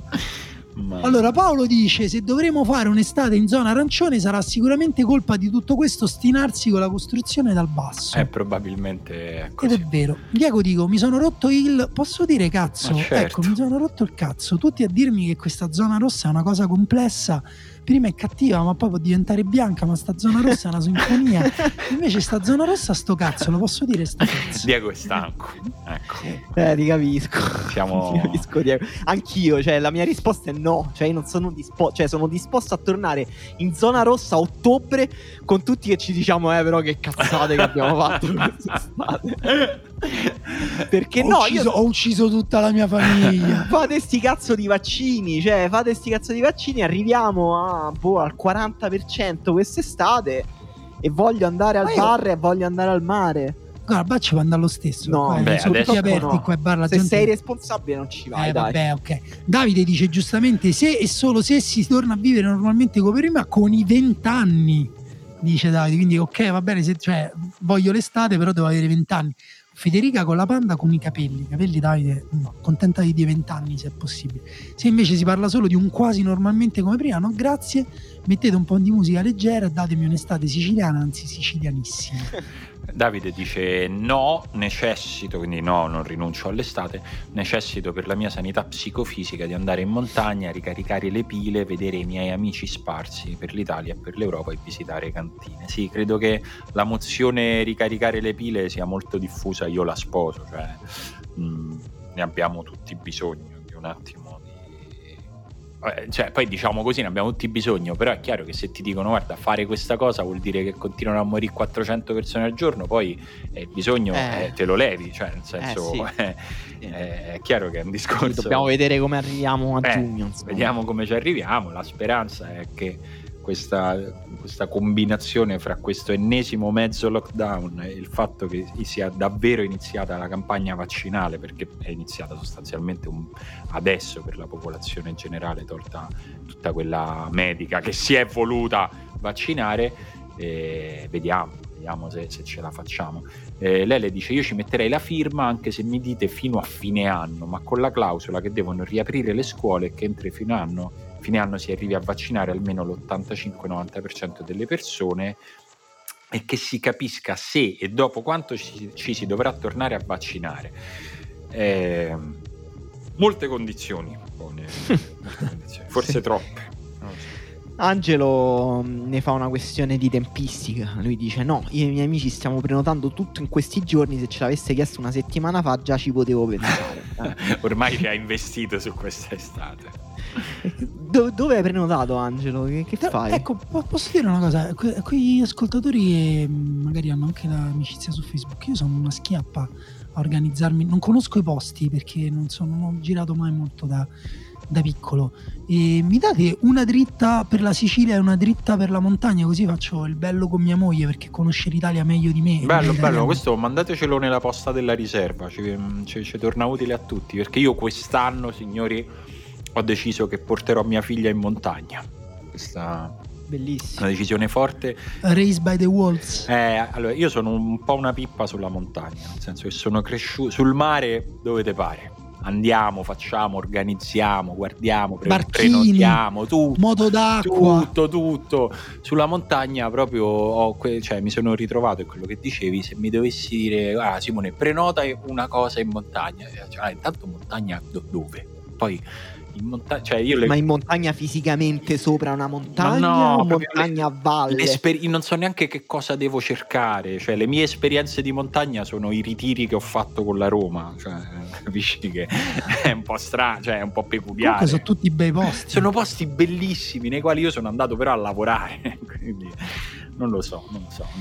Aiutateci. Allora, Tommaso dice sì, quindi rinuncerebbe all'estate, ma sono di parte perché a breve cambio lavoro e non avrò ferie estive. D'altro canto, un altro periodo di ferie senza neanche la possibilità di possibilità di pensare ad una vacanza lontano dal binomio casa-lavoro risulterebbe abbastanza insostenibile pure per me che non sono uno che ama fare grandi viaggi. Quindi ha cambiato idea mentre mm. scriveva. Mamma mia, che ipotesi pessimistiche. Posso dire che si vede che ha cambiato idea mentre scriveva perché non si capisce un cazzo, Tommaso. Devo dire esatto. con grande affetto. Io, io spero sinceramente che potremo farci un'estate piuttosto tranquilla, che poi con l'intervento forte dei vaccini l'inizio del 2022 sia già quasi normale. Potrei accettare di perdere l'estate solo se mi dite che poi già da settembre tutta sta pandemia sarà solo un ricordo. Non penso. Eh vabbè, perché ce ne sarà un'altra. Esatto, ci sarà la nuova pandemia, quella del virus sì. che uccide solo i bambini. È quella che esatto, ci, quella che, che non risparmia i bambini, esatto. che non risparmia i giovani, che non è stagionale che è infettiva come il sì. covid e che ha una mortalità al 90%. Questa cosa Poi voglio vedere se te la metti la mascherina, ci ho pensato brutta testa di cazzo. Leggendo, sì, leggendo, ascoltando il podcast di Barbero sul, sulla veste del 300 per la sesta volta. E, in cui dice in cui parla della seconda ondata di peste, no? Quando dice e la seconda era peggiore perché prendeva i bambini messali da un'angoscia. certo. Quello Mamma che ci farà mia. dire, tu ricordi che bello il Covid? Eh? esatto. Fabio dice: Ma non, non, no, no, ma non sta... dobbiamo farlo queste battute. Questa cosa l'ho, l'ho, detta, Fa... l'ho, l'ho, detta, da subito. Detto, Fabio cioè. dice: non è, Ma non è una domanda perché è proprio quello che accadrà. Fabio, che cosa sai? Eh, Fabio, sei forse nel CTS? Sei quello che hanno cacciato via perché a un certo punto si sono riuniti e hanno detto: Scusate, ma quel cialtrone chi cazzo l'ha fatto entrare? ma cacciatelo via subito, altrimenti io non inizio neanche a verbalizzare questa riunione. È stata divertente. Eh, Emanuele dice: Sta cosa del qualche piccolo sacrificio sacrificio ora per poi poter tornare alla normalità dopo Natale mi pare di averla già sentita da qualche altra parte. sì. Stefano va sul poetico. Sfidare meriggiare pallido e assorto, afa padana e zanzare di dimensioni tale da essersi guadagnate carta d'identità e codice fiscale? Assolutamente sì. Pianura non te temo, a patto di avere una garanzia totale e sicura, completa di firme col sangue e sigilli papali. Eh, non ce l'avrai. No, mm, decisamente sì, dice Luca, ma a patto che la prima cosa da fare nel 2022 sia un mega raduno fra tutti gli ascoltatori della riserva per ritrovarci tutti insieme ubriachi e molesti a discutere sulla costruzione del Basco. Madonna, Luca, io non vengo però. mi viene da piangere, mi viene da piangere e... a eh. pensare che non ci... Vabbè. Mi auguro che troveremo un modo migliore di Emanuele da Luiso, quel quasi nella domanda non promette nulla di buono. Personalmente quasi fatico a pensare all'estate anche alla luce delle polemiche che si scatenerebbero tra le opposte fazioni, aperture sì versus aperture no. Questo sentimento di profonda rassegnazione che provo è tanto preoccupante quanto reale. Speriamo bene a prescindere dall'estate. Vittorio invece dice la mia risposta a queste cose è sempre no, beato chi cianocchio ha qualsiasi data del futuro. Mi sto amareggiando, ve lo dico. Eh. eh stai mieriggiando? eh. Alberto dice no, perché mi sposo a dicembre e vorremmo un ricevimento quantomeno con le persone. E chi si sposa quest'estate invece, Alberto? Eh, scusa, io ho un pensi? matrimonio di Mattia Pianezzi quest'estate. Noi vorremmo Vabbè, ma Mattia fare no- quello che ci pare. Lui è negazionista, quindi lo fa No, poi è in Sardegna. eh, la questione è più che altro se ci faranno entrare noi in Sardegna. Io andrei subito, fossi La questione è se vi faranno Noi uscire. forse non ci fanno entrare. Ma secondo me vi fanno entrare, ma poi devi restare lì. Eh, Vabbè, te dirò. Te dirò, poteva andare peggio. Guarda, io ho un matrimonio il 26 giugno in Salento.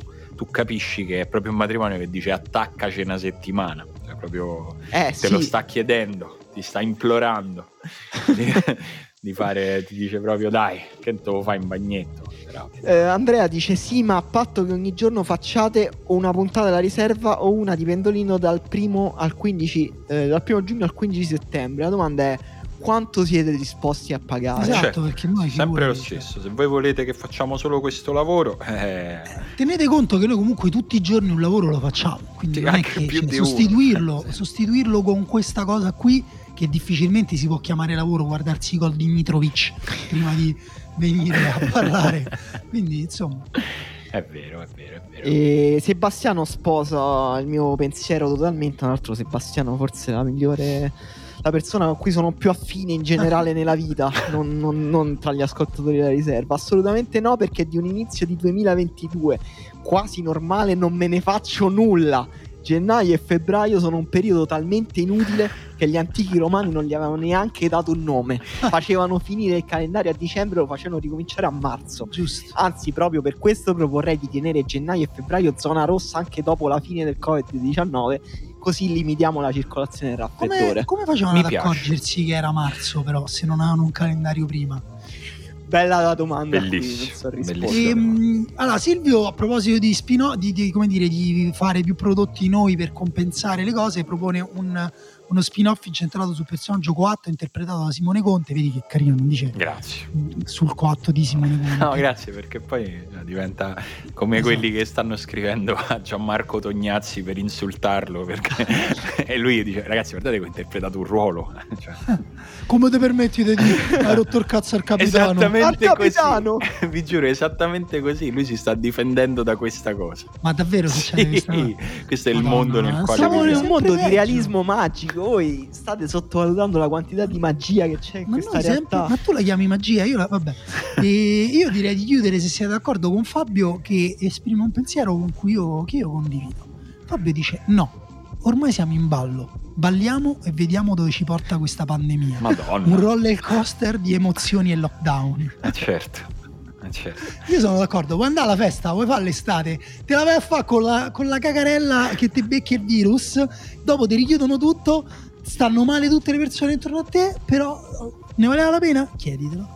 Guarda, L'importante è che non abbia la vera cacarella.